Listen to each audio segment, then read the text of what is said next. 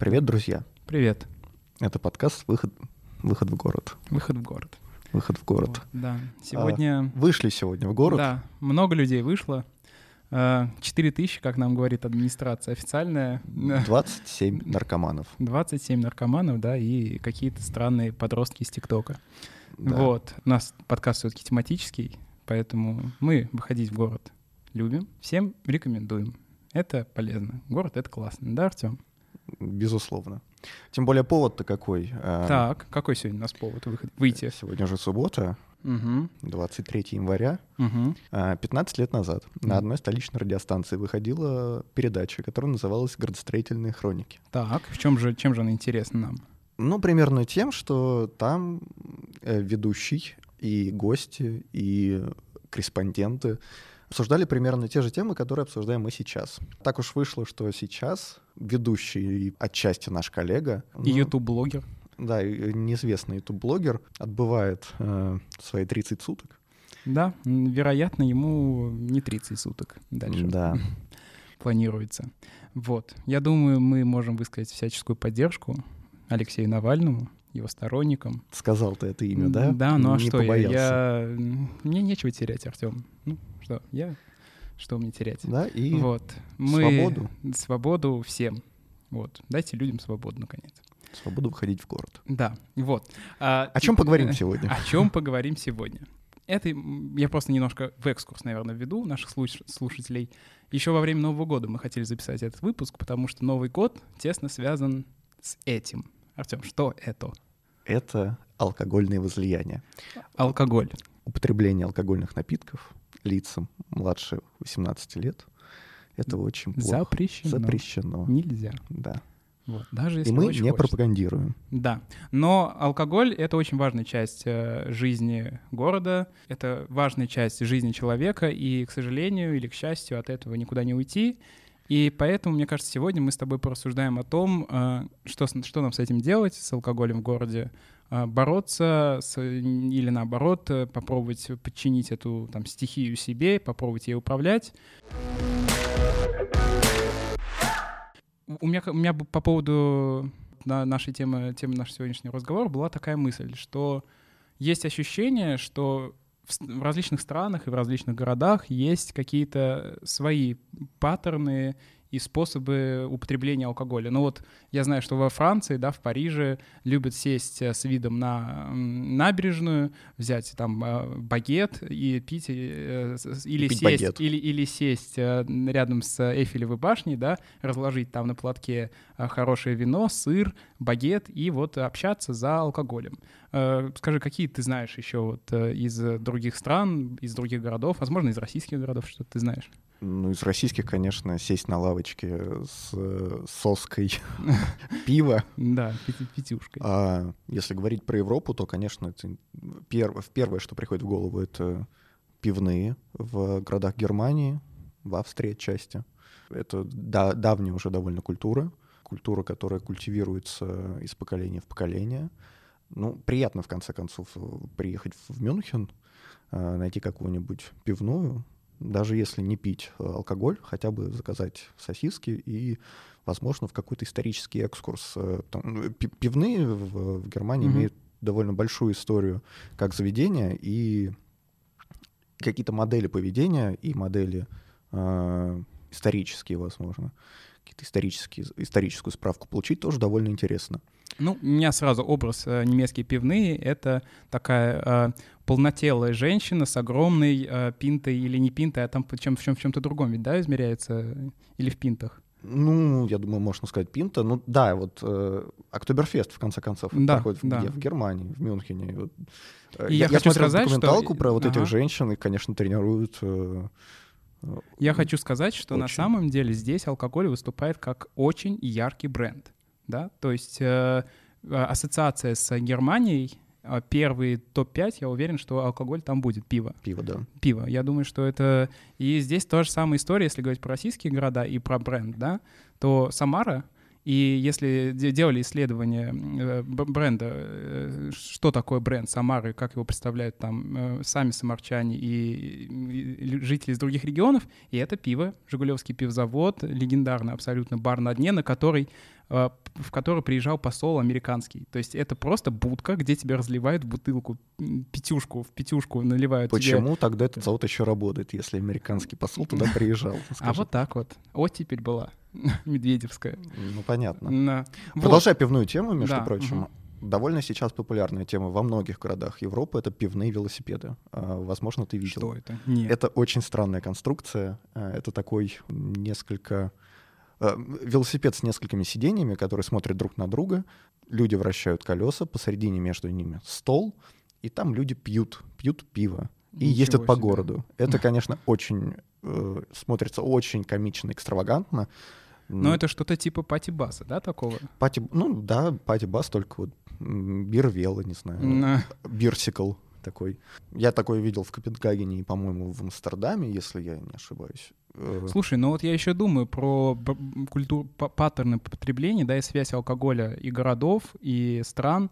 Мексика — это текила, очевидно. Половина людей приезжает в Мексику за, вот, за экспириенсом попробовать настоящий э, настоящую текилу, которую... У меня был знакомый, который очень хвалился, что он привез из Мексики настоящую текилу. Не вот это то, что у вас продается там в перекрестке, а настоящая. Вот, это тоже очень важно. И это к тому, что алкоголь, он для некоторых городов и некоторых стран это очень важная часть культурного кода, я думаю. Ну, существует же деление на пивные, винные и водочные страны. Так, и где Россия? Россия водочная страна, конечно же. Ну да. А, да. Существует такая карта Европы, где кругами вот эти вот э, очерченные зоны, и в центре э, Чехия. В Чехии есть все. И пиво, и вино, и все. Ну что, что Артем, едем в Чехию? Едем в Чехию. Но слушай, вот мы с тобой приехали в Чехию, где есть все, представляешь, да? Все пьют, все веселятся, но наверняка это же не очень удобно. Как ты думаешь? Не очень удобно для кого? Для местных жителей? Ну да, я думаю, что у потребления алкоголя в городе есть очевидные минусы, из-за которых, собственно, и возникают все городские конфликты и вообще отношение к алкоголю к чему-то негативному. Вот э, может быть, у тебя есть какой-то там перечень того, что ты считаешь э, самые такие популярные мифы об алкоголе в городе? Ну, первое, что приходит в голову, это, конечно, неадекваты. То есть люди, которые не умеют следить за количеством выпитого, э, и которые ведут себя неподобающе, когда они выпьют. Слушай, вот по поводу вот этой проблемы, а часто считается, что у нас в российских городах культу... просто не сформировалась культура потребления, и поэтому мы сталкиваемся с такой ситуацией, что неадекватные люди кричат, и вообще они там свою, условно не знают свою норму. Но вот опять же, пример Парижа, где у тебя это считается супер романтично сесть, купить бутылку вина и наслаждаться разговором с другим человеком. Я знаю культуру потребления Испании, где люди за обедом могут выпить 3-4 бутылки и сесть за руль. Как, это? Почему у нас так тогда? Есть у нас действительно такая проблема? И почему в Европе таких проблем меньше? На первый взгляд? Ну, проблема, конечно, есть. Мне кажется, у нас в целом в обществе отношение к алкоголю сформировано немножко криво.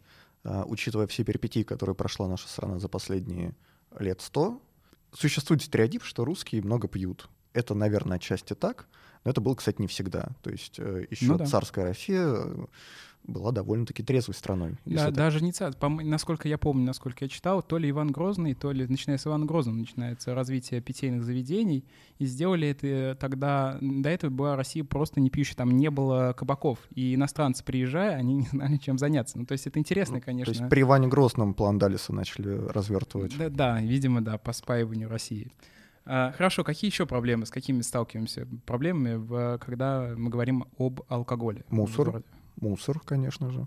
Люди оставляют бутылки, какие-то, возможно, какие-то обертки из-под еды на, на э, в местах, которые не предназначены для этого, на полу, не знаю, на асфальте, на скамейках. Люди разливают напитки, тоже это не очень эстетично. А люди, пардон, иногда справляют свои естественные нужды в местах, которые для этого не предназначены, и это тоже очень неприятно. Слушай, но здесь же проблема, мне кажется, в том, что если говорить о мусоре в целом, о мусоре и о том, о чем ты говоришь, что люди, ну, да, справляют свою естественную нужду на улице, это одна из проблем в том, что бары просто не могут вместить в себя всех желающих, а когда их слишком много, они так или иначе вытекают на улицу. А, вот есть какие-то успешные примеры, как, как с этим бороться? Стоит ли с этим бороться?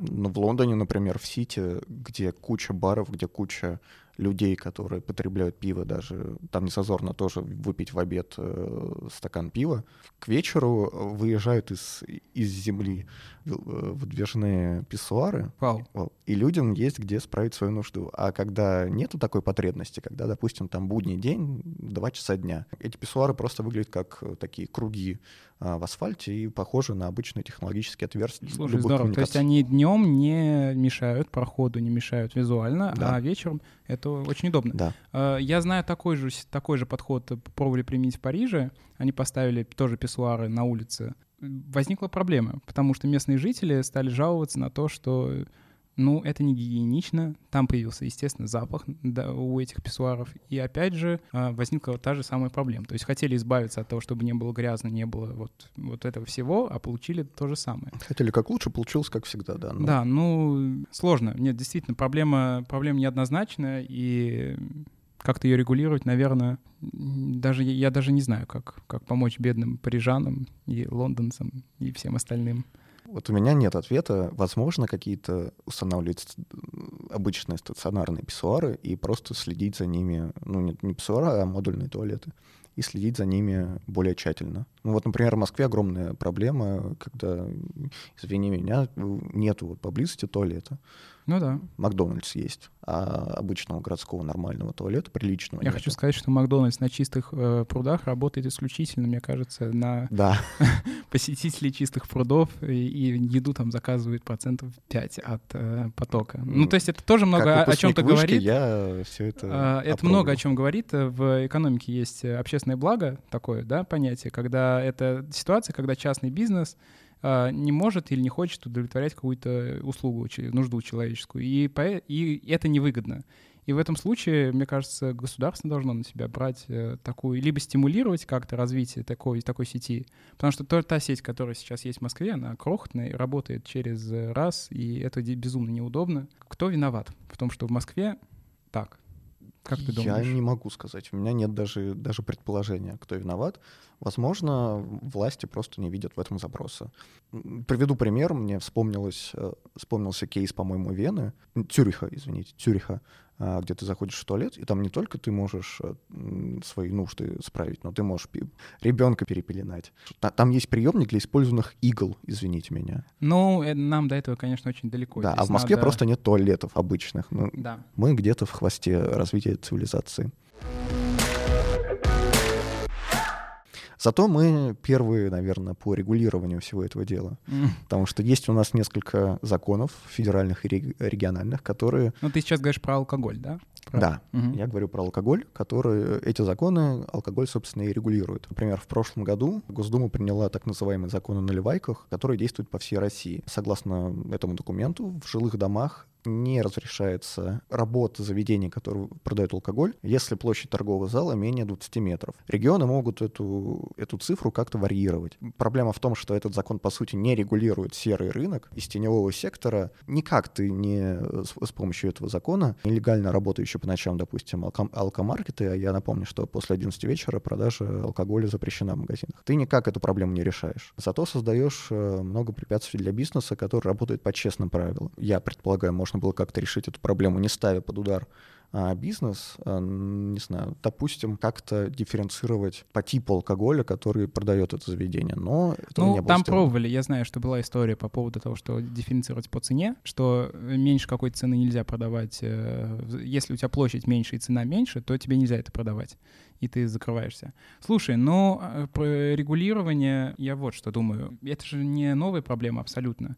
То есть во всех развитых странах и в, там, не знаю, Италия какая-нибудь с ш, очень долгой ресторанной барной культурой, да, это же не новая проблема, в общем-то. И питейные заведения в жилых домах — это тоже проблема не новая. Но в Европе это часто решается за счет сильного местного комьюнити, местного сообщества, которое объединяясь, ну, условно, это в, нашем, в нашей терминологии называется, там, я не знаю, как э, корпоративные дома, я не знаю, что ты имеешь в виду. Ну, Господи, вылетел слово. Ну ладно. Э, дома, в которых сильное местное сообщество, которое может легко объединиться и вытравить э, наливайку. Была история из моего собственного района. Это было еще тогда, когда было сильное местное сообщество в районе, и жители очень плотно общались, они давно друг друга знали, и в район пришла наливайка, и жители очень быстро смекнули, к чему это ведет. А, что где одна, там и другая, и третья, и четвертая. Поэтому несколько домов объединились в своей войне против этого, ну, этого питейного заведения, они вытравили его. Вот, но здесь в чем показательный случай, что спустя 10 лет, когда сообщество стало менее сильным, пенсионеры умерли, к сожалению, которые там жили, которые костяк создавали, пришла новая наливайка, никто ее не отстоял, и все. Вот. Э, теперь у меня на углу 4 наливайки, и бороться с ними бесполезно, потому что сообщества нет. Это я к чему? Что в западных странах это решается за счет сильного сообщества, а у нас, э, видимо, пытаются опять, как всегда, из э, там, центральным каким-то... Ну, на Западе они еще и существуют очень часто десятилетиями. И часто это семейный бизнес, и те, кто работает и заведует наливайкой, э, часто это жители того же самого дома, например. Вот в Риме, я помню, мы были в замечательном баре в районе Трастевера, а, где работает семья, то есть это семейный бар. Отбросим то, что это не посреди, условно говоря, спального района, а в довольно тусовочном месте. Но опять-таки это семейный бар, и люди живут в, в этом районе не знаю уже сколько лет, и там работает мама, папа, сын. И мне показалось, что это довольно интересная э, структура э, владения, что ли, владения бизнесом. И я подозреваю, я не могу точно судить, что отношения у них с местным сообществом получше, чем у просто рандомного человека, который пришел куда-нибудь на окраину Самары или Урюпинска. А, слушай, решил там открыть наливайку. Ну вот, а, знаешь, если говорить про регулирование, мы же боремся не с непосредственно алкоголем, мы боремся с последствиями. Да, это шум, грязь, а, преступность, ну и так далее. Вот. И почему бы не предложить не бороться с наливайками, да, а бороться с посред... последствиями этих наливаек. Условно, если мы говорим, что, ну, наливайки — это любые, на самом деле, мы это не просто, ну, мы обобщаем, это и бары небольшие, в общем, какие-то локальные такие заведения. Не знаю, то есть в Европе есть такая практика, да, если у тебя бар, то в Риме, я точно знаю, что в Риме так работает, э, бар работает только внутри. Наружу заходить в, в, за пределы бара выносить алкоголь нельзя. За этим очень строго следят. Э, ну, в каких-то особенно людных местах. Э, и да, это снижает вот ту самую, ту самую, то, то шумовое загрязнение, потому что люди потребляют внутри. Так же то же самое музыка, которая играет внутри бара, она мешает меньше соседям, чем если люди будут вываливаться, кричать, гудеть на улице. Вот как ты относишься к таким? Но тот же самый, тот же самый, извини, Берлин. Там существует практика закрытых окон. То есть, если у тебя в баре играет музыка, ты можешь, э, если у тебя окна закрыты, и они не пропускают шум изнутри, и у тебя хорошая там звукоизоляция, и ты никак не мешаешь соседям, это все проверяющие органы контролируют и так далее, ты можешь спокойно себе какую-то музыкальную программу и после там 11, после 12 вечера ну, То есть хороший внутри. закон о шуме должен быть в стране, в городе, который регулирует вот это, а потом уже от этого отталкиваться. Да, ну вот наш закон о тишине, я думаю, никак вообще не, не решает проблему тишины, на самом деле. Очень часто э, вызывают полицию на какие-то шумные тусовки. Полиция может приехать там через два часа, может не приехать вообще. Это, это Понятно, сложно. Это действительно сложно. И, и пример такой тоже из Мадрида очень интересный мне показался, как это, как это все регулирует. То есть несколько кейсов, наверное, стоит дать слушателям, чтобы они узнали, как это вообще может быть. А в Мадриде есть такие красные зоны. То есть это, это зоны, в которых все заведения закрываются на несколько часов раньше. И это сделано для того, чтобы сохранить вот эти тихие, тишину для местных жителей. То есть это, мне тоже кажется, вполне интересный инструмент. То есть мы допускаем, что в центре на чистых мы разрешаем людям, условно говоря, там отдыхать допоздна, но если это спальный район и спальный, спальный дом, то спальный дом, э, э, жилой дом какой-то, то, наверное, стоит закрывать раньше. Ну, в Амстердаме знаю такую красную зону. А, нет, это немного... довольно интересно. Это, немного, это немного не так. Ну, давай вернемся, возможно, в Россию. И я хотел вот о чем поговорить. Как-то так вышло, что у нас главный барный город в мире. В мире, господи. В мире. Ну, ну Россия — это наш... В русском мире. В русском мире. В русском мире это Санкт-Петербург. Не Москва, не Мытища, не Луховицы, а именно Питер. Я для себя пытался понять, почему так сложилось учитывая то, что местные власти питерские тоже довольно, довольно со скрипом относятся к, к алкоголю, и мы поговорим чуть позже об этом. Но вот как ты думаешь, у тебя есть какая-то гипотеза, почему именно в Питере сформировалась такая барная культура, что ты можешь выйти, э, выйти на улицу и зайти в любое заведение, и оно будет примерно плюс-минус классным? Потому что в Москве, например, у меня такая проблема. Я знаю два классных бара, а остальной город для меня такая черная неизвестная зона. А, ну, по поводу того, что почему так много классных баров, я думаю, во-первых, потому что в Питере больше большой довольно исторический центр, очень плотный. В Москве он, конечно, тоже есть, но он чуть более разобщен, и он, если Питер — это цельная историческая зона, с которой ты приходишь в одну в другую, то в Москве это четко э, сегментирован. То есть э, есть потребители чистых прудов, есть Патрики, совершенно другая, кардинально другая аудитория. А, есть а, Новый Арбат, просто а, это абсолютно разные целевые аудитории, абсолютно разные заведения. Поэтому они редко пересекаются с Питером. Мне кажется, с этим там чуть более перемешано. И здесь я тебя хочу а, опровергнуть. Так. Питер не самый пьющий и барный город а России. Я не, нет, я не говорил, что он самый пьющий. Я говорил, что это столица барной культуры. Питер, чтобы ты понимал, в рейтинге а, алкогольного потребления по городам всего лишь на 13 месте. Как думаешь, кто на первом? Я не знаю. Краснодар. Краснодар. Краснодар, наш э, родной. Ч- э, что там в Краснодаре? Там солнечно, тепло, хорошо. Галицкий построил стадион и, и парк. Да. А в Питере мокро, грязно, и ОМОН винтит протестующих. Вот, да, поэтому я думаю, что и нашим слушателям стоит разделять там самые пьющие, да, и самые там барные. Это действительно, ну, то есть это разные вещи, это про разный уровень потребления, наверное, про разные способы, по, по то, о чем мы говорили вначале, про разные паттерны потребления да. алкоголя. Так а, и есть. Что вообще происходит в Петербурге? Как, как мы уже немножко ранее проговорили, был принят федеральный закон о наливайках. И в Питере господин Беглов, а, лучший губернатор мира, по версии петербуржцев моих знакомых. По версии Беглова. Ну да, возможно.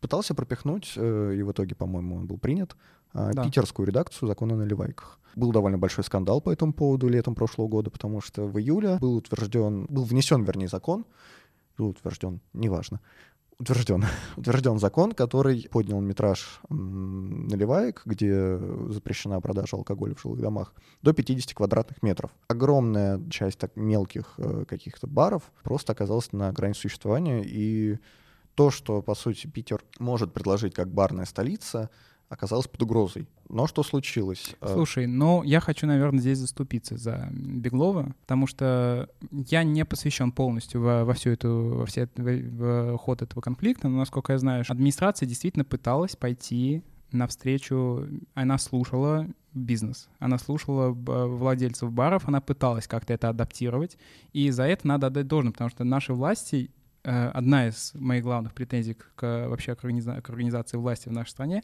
люди не умеют при- признавать собственных ошибок. Власти Петербурга поняли, что произошла ошибка, и они готовы откатить назад и договориться. Насколько я понял, ситуация была примерно такая, что они сказали, что мы готовы изменить э, этот закон, мы вводим понятие какой-то там авторские коктейли и так далее. В общем, они пытаются это что-то сделать, просто проблема действительно не такая простая. Ну да, в итоге они откатили до стандарта федерального, но вопрос, а почему нельзя было договориться до принятия этого закона в первой ну, редакции? слушай, так работает наша госмашина, к сожалению. Э, закон запущен условно там год назад или полгода назад, и чтобы откатить и сделать это все заново, это долго. Поэтому, скорее всего, проще прогнать полный цикл, внести правки, чем начинать с нуля разрабатывать закон. Я думаю, что это, к сожалению, проблем бюрократии, и я рад, что администрация пошла на разговор какой-то, на диалог. Да, но в итоге был какой принят, э, какой принят закон. С 1 января 2022 года заведения, которые расположены в хрущевках или в панельных домах до 80-го года постройки, могут продавать алкоголь только при наличии зала свыше 50 квадратных метров. То есть изначальная редакция вот в этом плане в хрущевках и в Брешневках осталась прежней. Иные же дома не попали под увеличение квадратуры, и там будет э, действовать норма 20 квадратных метров. Ну, мне кажется, это, это звучит достаточно разумно. Нет? Как ты считаешь? Я думаю, да. Я, Сложу... я не могу сказать, как правильно. Мне кажется, что еще раз, хорошо, что послушали э, представителей сообщества, и в целом я думаю, что это компромисс э, такой... Ну, посмотрим. Законопроект, он как? Э, его вносит, а дальше смотрит, как он работает. Это всегда так, право применения оно может отличаться от того, что вы хотели. Да, но в итоге изложить. с 1 января 2022 года все это дело вступит в силу, и посмотрим, как будет работать. Ну да, но в Питере пить такой бренд. А мы не призываем. Да. Алкоголь к черту, никотин к черту. Я год своей жизни посвятил спорту. Я, между прочим, не пью. Вот. Что у тебя там звенит? Что звенит? Ничего. Сердце мое, душа. Сердце а давай вернемся из Питера в Москву все-таки и вспомним громкие кейсы, которые в Москве гремели, извините за тавтологию. Если в Питере э, такое противостояние местных и барных а, ребят, это все-таки улица Рубинштейна, в Москве как минимум за последние годы три таких места можно вспомнить. Это Патрики, где уже несколько лет тянется конфликт местных жителей, которые не рады тому, что молодежь, и не только молодежь, приезжает туда пить и отдыхать. Это Сюр, это такое кафе, а, маленький бар, который смог избежать закрытия на 30 дней, потому что местные жители пожаловались, если я правильно помню, в Роспотребнадзор. Он обратился в прокуратуру, но суд выписал штраф. И де-факто это угу. победа. То есть его не закрыли там на, на 90 дней, по-моему. И это яма. Э, самый, наверное, громкое. Ну да, конечно, самый, самый громкий. Да, самый громкий, когда власти города создали классное, классное городское пространство, туда пришла молодежь, молодежь пришла туда с целью проводить время, в том числе выпивая алкоголь, и, в принципе, ну... Удивительно. Да, удивительно. На самом деле... Шок. Ну, ну, на, да. на, на чистых прудах пьют. Да, странно, 20 что... или 30 лет, не знаю, сколько есть. Ну, вся Новая Москва, там Новая Россия, там всегда пьют. Удивительно. Удивительно, Все. конечно. Я думал, там будут гантели тягать, делать становую тягу. Ну, в итоге туда пришла молодежь с алкоголем, а, на это обратил внимание общественники обратили внимание, туда пришел, извини меня, извините, слушатели, Лев против, извините за это упоминание, начал как какие-то непонятные действия, акты агрессии против молодежи, и, как мне кажется, против правительства Москвы. Ну, то есть, когда у тебя какие-то непонятные маргиналы ходят по классному общественному пространству в центре города, отнимают купленный твой алкоголь, даже если вот тебе нельзя там пить, как-то избивают, э, распыляют баллончики перцовые и так далее — мне кажется, это все-таки нехорошо. Что с этим делать? У меня ответа нет, Артем, а, потому что справедливости ради пытались. А, московская, московская мэрия, как мне кажется, долго терпела там, проблемы с ямой. Там год точно они или два терпели. Ты же понимаешь, как это работает, когда местные жители начинают э, писать э, тоннами письма в прокуратуру, жаловаться каждый день. И они не могут не отреагировать на это. Они пытались, видимо, закрыть глаза, пытались решить мирно, но то, как это решилось сейчас, конечно, это не решение. Я считаю, что это не решение, и они решили также эту проблему на патриарших, э, они просто пригнали туда ОМОН. Это, еще раз, мы вначале говорили о методах э, устранения последствий употребления алкоголя, да? Это создание тихих э, зон, это создание, там, запрет на выход за пределы бара. Возможно, необходимо такие меры принимать. А, сложно сказать, потому что, ну, чистые пруды — это пьющий район, это естественно, и это никуда не уйдет никогда, ни при каких условиях. А Поэтому... может, может попробовать создать новые пространства, которые будут выполнять схожую функцию в других местах, просто чтобы более равномерно Я э, думаю, ну, это было бы, это, возможно, в идеальном мире, мире хорошо, но ты представляешь себе, как ты приходишь, лучше, да. при, приходишь к, значит, в мэрию Москвы и говоришь, мы создадим вторую яму, где будут тоже пить. Вот, и помимо прочего есть риск, что просто придут новые люди. Поэтому я не уверен, что это... Я бы на месте мэрии Москвы очень порадовался бы, на самом деле, за успех Ямы. Ну, потому что... Вот, Яма — потрясающее пространство, безусловно. Потрясающее но... пространство, и то, как молодежь начала ее использовать, молодежь сама причем начала использовать. То есть это... Ну да, там начались концерты, перформансы. Лекции, лекции высшей школы урбанистики, да, где конечно. я присутствовал разок. Угу. А, то есть э, это же очень классная модель использования ранее пустовавшего места. На, на месте Сергея Семеновича Собянина я бы себе в актив это записал, потому что туда пришла, туда пришла молодежь, туда пришла жизнь. А потом туда пришел Лев против, и все, и жизни не стало. Ну, да. Грустно стало. Ну, кейс действительно очень сложный. Так же, как и с патриаршами, что делать не очень понятно. Сказать, что оно само рассосет, э, оно, к сожалению, у нас не рассосалось. алкоголь в российских городах еще совсем недавно, там лет 50 назад, ассоциировался с таким понятием, как э, вытрезвитель. Что это за место? Это такое помещение, куда тебя привозят, когда ты находишься не совсем, не совсем в адекватном состоянии, ты не понимаешь, что происходит, возможно, ты очень-очень пьян. Что ты думаешь про... И понятно, что недавно была новость о том, что хотят заново возродить эту сеть. Что ты думаешь? Ну, они не хотят, они возродили. По идее, по ага. идее, вот с 1 января все это вернулось опять. То есть 10 лет мы прожили без вытрезвителей, сейчас они вернулись и восстали из пепла. Есть у меня подозрение, что э, те силы, которые были потрачены на возвращение вытрезвителей, лучше направить на такую более комплексную борьбу с алкоголизмом, э, на создание каких-то, возможно, социальных программ, Слушай, да. но я думал, что на базе, на базе, ну, такого идеального вытрезвителя, вытрезвителя России будущего, были бы как раз такие образовательные программы, группы людей, которым нужна помощь, поддержка в излечении от болезней, ну и так далее. Мне кажется, это хороший шаг и позволит, во-первых, вовлечь НКО, каких-то какие-то хорошие, которые занимаются этим делом. А, но самое смешное, что для меня было открытие, что вообще-то ветрезвители появились там еще в 51 году в Праге. Их придумал какой-то э, психи... психиатр, сейчас я скажу имя, Ярослав Скала. Вот, он и таким образом вот пытался лечить людей от э, вот этой привычки. И самое смешное, что, ну, тоже я пока не погрузился в тему, не знал, оказывается, во многих странах есть такие системы, системы вытрезвителей, например, в э, Финляндии это такие маленькие домики, рядом с полицейскими участками, куда тебя привозят отогреваться, если ты замерз, если ты плохо себя чувствуешь, тебя привозят, тебя отогревают, дают питье, ну, ну и так далее. Это есть в Лондоне, причем там ты говорил о, мы говорили о, пати, о пати-басах, да, о вело, вело Э, бир, бирсиклах. Э, бирсиклах, да.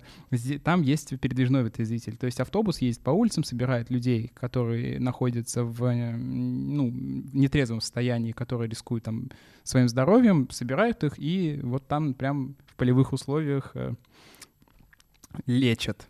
Вот, то есть это на самом деле очень распространенное явление, и это, это интересно. Ну, а из какого бюджета они финансируются, и вообще кто заведует ими? Э, я не знаю. Я, к сожалению, не, не, не знаю. Просто мне кажется, что если вот развители у нас будут, лягут на плечи городского бюджета, городских бюджетов местных, то, ну, работать они будут плюс-минус пристойно в Москве, дай бог, в Питере. Слушай, но я думаю, на самом деле, если говорить о финансировании, мое мнение такое, что государство должно, как и со всеми услугами, государство, ну, часто, часто, не, всегда, но часто не может э, конкурировать с частными компаниями. Поэтому какой подход, мне кажется, будет оправдан? Государство предоставляет, ну, какие-то государственные ветрезвители, где обеспечивают минимальные потребности. Ну, кровать, э, питье и сон. Не знаю, все, минимум. Все дешево, сердито, продуктивно это и эффективно. Вот. Частный же, э, частный бизнес, мне кажется, это было бы интересно с точки зрения представления более, более качественной услуги, да, то есть тебе, возможно, если в государственные тебя при, будут привозить не анонимно, не знаю как, то в частный тебя привозят анонимно. Там тебе оказывают другие услуги совсем, тебя с тобой там психиатр работает, не знаю, ну то есть это да, просто он должен предоставить более качественную, более интересную такую услугу. Хорошо. Тогда у меня такой немножко философский вопрос. Э, как ты думаешь, вот городская среда, она формирует культуру употребления алкоголя или нет? Или это более сложный какой-то процесс и вообще никак не зависящий от города, от того, где люди пьют, как люди пьют? Интуитивно кажется, что это действительно так. И психологи говорят, что там в условных многоэтажках э, процент суицида выше, процент депрессивных расстройств выше, и хочется связать это с алкоголем. Но а по факту оказывается, что все не так э, однозначно. Вспоминаем наш выпуск про урбанистическое зло. А, да, да, да. В чем дело? Есть в интернете такой доклад, э, называется «Пиво против кофе». Вы можете ознакомиться, его сделал прекрасный исследователь по имени Дмитрий Лебедев. Вот. В чем суть? Он на основе больших данных и данных, э, значит, э, 2GIS Яндекса. Вспоминаем выпуск про большие данные. Да. А, я не говорю, что большие данные вредны, я говорю, что они ограниченно полезны. Ну, вот, продолжай, надо... продолжай. Да-да-да, перестань меня поддевать. Что он выяснил? Он выяснил, что тип застройки не влияет на напрямую на количество вот этих баров, наливаек и, и так далее. Но Что он заметил? Что новые микрорайоны, новые застройка, начатая после нулевых, и э, после нулевых, особенно это возрастает застройка после 2010 года, там действительно резко возрастает количество наливаек, вот этих алком, алкомаркетов и так далее. Вот это интересно. Как показало его исследование, что важно, что действительно влияет на количество, вот, э, на количество объектов там, потребления ал- алкоголя. Влияет удаленность от центра для таких крупных э, районов. То есть э, в спальных районах э, Биберева алк- э, наливаек на душу населения будет больше. Вот, вот эту новость. Да. Надо проверить. Да, в первую наливайку пройдешь и спросишь, много ли у вас потребляют. Вот. И а второе, можно ли потребить? Да. И второе — это возраст застройки. Вот. Но что самое интересное, я еще посмотрел его данные, и, как мне показалось, можно сделать из них следующий вывод. Потребление алкоголя с, с, очень неплохо коррелирует с, с социальными графическими характеристиками. То есть люди условно проживающие в некогда рабочих районах э, с не самыми высокими доходами, они, в них количество питейных заведений вот такого низкого класса намного выше. И даже Двагит сделал исследование, и согласно его исследованию, Ювау стал самым, э, ну, районом с самым большим количеством наливаек, алкомаркетов и так далее. И, и даже и в исследовании Дмитрия Лебедева тоже видно, что хрущевки высвечиваются, несмотря, у них не зависит от э, у них наоборот, значит, чем ближе к центру Хрущевка, тем больше там количество наливаек.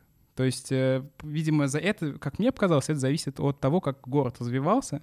И там, где селились люди не богатые и не, ну, как бы у которых запросы меньше, там и появлялось количество, вот большое количество наливаек. Вот такая информация есть. Что ты по этому поводу думаешь? Я, конечно, в шоке. Я не думаю, что...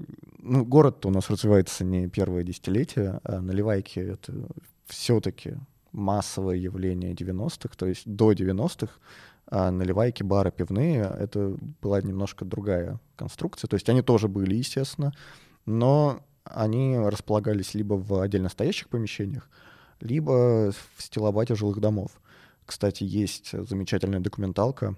Это э, серия э, фильмов э, Москва Раевского. Вот там делали замечательный документальный фильм про наливайки, про бары в Москве в 70-х. Э, я прикреплю в Телеграме ссылку. Э, можете ознакомиться тоже.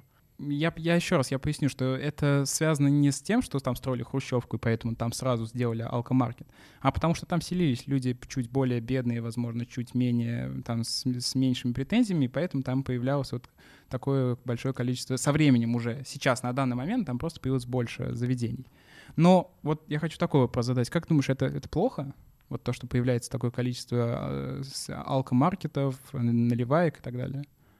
Если есть спрос, то это, наверное, хорошо. Ну, то... Другое дело, что наличие спроса само по себе плохо, мне кажется. Ну, то есть такого большого. Все-таки мне кажется, что у нас в небольшом переизбытке а, находится вот этот вот. Причем надо понимать, что, скорее всего, вот эти наливайки в, и бары в жилых домах на окраинах это все-таки не какие-то э, супер крутые проекты, коктейльная ну, культура. Да, вряд ли это авторский коктейльный бар. С... Да, это, не знаю, какой-нибудь Killfish. Нет, ну, кстати, насколько я знаю, есть даже в Москве, по-моему, в Беляево, да, бар известный, на, то есть не в центре Москвы. А, недавно открылось очень известное, очень популярное место. В Самаре то же самое было. На каком-то отшибе открывался бар, очень классный, популярный, но это скорее это исключение. Это скорее, да, исключение, которое вот, правило. То есть в основном это какие-то э, довольно стрёмные заведения, куда приходят местные Ну, стрёмные осуждать мы не будем, потому что я считаю, что, конечно, нам, как мне, как потребителю, кажется, это действительно не очень... Это не моя, не моя история, но я думаю, что вот эти наливайки и вот эти пивные бары, они же еще возникают от того, что людям негде собраться. То есть это такое третье место, Это да? да, это такое третье место, где ты приходишь после работы, чтобы тебя жена не пилила, ты сидишь. Ну, мы мыслим каким-то стереотипом, но я думаю, что это так работает, что это место, где ты собираешься и отдыхаешь после работы и дома. Вот, поэтому здесь, возможно, еще запрос на такие качественные пространства, и, возможно, нам, как городским планировщикам и, и частному бизнесу, нужно это увидеть, а не видеть там только запрос на наливайки. Я к чему спросил, хорошо это или плохо? Есть такое мнение, что вот эти, вот эти специализированные магазины, они на самом деле не создают новый спрос. Они просто перетягивают спрос из продуктовых магазинов, где есть выставленный алкоголь. И таким образом человек снижает количество э, импульсивных покупок. То есть он идет по перекресток и покупает там еду. И если он хочет пить э, алкоголь, он идет в специализированный магазин целенаправленно и покупает там алкоголь. Вот. Э, и он не хватает бутылку пива по дороге между колбасой и хлебом, и это лучше. Есть такая точка зрения. Вот э, что ты думаешь на, это, на этот счет? В выпуске про урбанистическое зло я приводил замечательный пример э, магазина «Лента» в районе Биберева, где есть огромный гипермаркет, где в том числе продается алкоголь, и в том же помещении, это торговый центр, есть небольшой магазинчик разливного пива. Это разная аудитория, мне кажется, все-таки. Вот если мы говорим о таких uh-huh. магазинах, то есть в магазин разливного пива я, например, не зайду. Но вот э, там нету того, чего я хотел бы. И качество продукта, который они предлагают, мне не нравится. Я лучше пойду либо в ленту, либо в магазин, который продает не разливное пиво, но какое-то, возможно, какие-то другие Ну, то есть ты считаешь, напитки. что это не, не так работает, что это разная аудитория? Да, я думаю, это разная аудитория, и импульсивные покупки в магазинах, ну, не знаю. Все-таки мне кажется, что если... Это уже зависит от человека, то есть это история больше про а, предпосылки к алкоголизму, не знаю, про то, как каждый конкретный человек потребляет алкоголь. Но если у человека нет каких-то проблем с количеством выпитого, вряд ли он будет проходить мимо магазина, э, мимо полки с сидром и просто вот рукой зацепит. Вряд ли такое случится. Потому mm-hmm. что если он захочет выпить, он купит. Импульсивные покупки, ну, мне кажется, не очень. Я с тобой не согласен. Мне кажется, что это иногда так работает, что ты идешь и думаешь, что бы тебе перехватить. И для человека, который много потребляет, э, это может быть действительно Человек, который много потребляет. А если человек потребляет умеренно, то вот тут, мне кажется, импульсивные покупки. Ну да, я тебя понял. Да, я понял, что это зависит... Э, ну, может быть, и лучше. Пусть люди тут сразу специализированы и по дороге со списком от э, любимой жены не покупал себе лишнюю бутылку пива. Может быть... А еще лучше в спортзал пойти. Конечно, поплавать. спорт. Как там Алкоголь к черту, никотин к черту. Я год своей жизни посвятил спорту. Вот я на этой помню, прекрасной ноте я думаю, предлагаю Артему закончить наш э, сегодняшний выпуск. Как всегда, никаких э, ответов, никаких э, решений вам готовых. Зачем э... сидели, записывали, непонятно. Да, ну я надеюсь, что было вам полезно посмотреть, как это работает э, в России за рубежом, узнать какие-то, наши голоса. какие-то кейсы. Да, у нас очень красивые голоса, я считаю. У меня нет. Вот. Отвратительный шепелявый голос. Не скромничай. Все, Артем, давай прощаться. Да, Телеграм у нас есть, есть у нас почта, как они называются? Выход в город? Называется. Выход в город. Вот вы ищете в Телеграме выход в город, и там такой кошак будет рыжий. Это вот мы. город.подкастсобак.gmail.com. Это наша почта. Что еще есть у нас в загашнике? Да ничего больше у нас да нет. ничего нет. Ставьте лайки. Да, подписывайтесь. Подпис... Подписывайтесь, оценивайте нас. И друзьям рассказывайте, обязательно рассказывайте друзьям. Да. Вот. Отзывы пишите. Нам приятно, а вам не сложно. Вот. вот. И пейте немного. Да, и не пейте. Все, на этом все. Это был Артем. А вот это Семен. Все, всем пока. Покеда.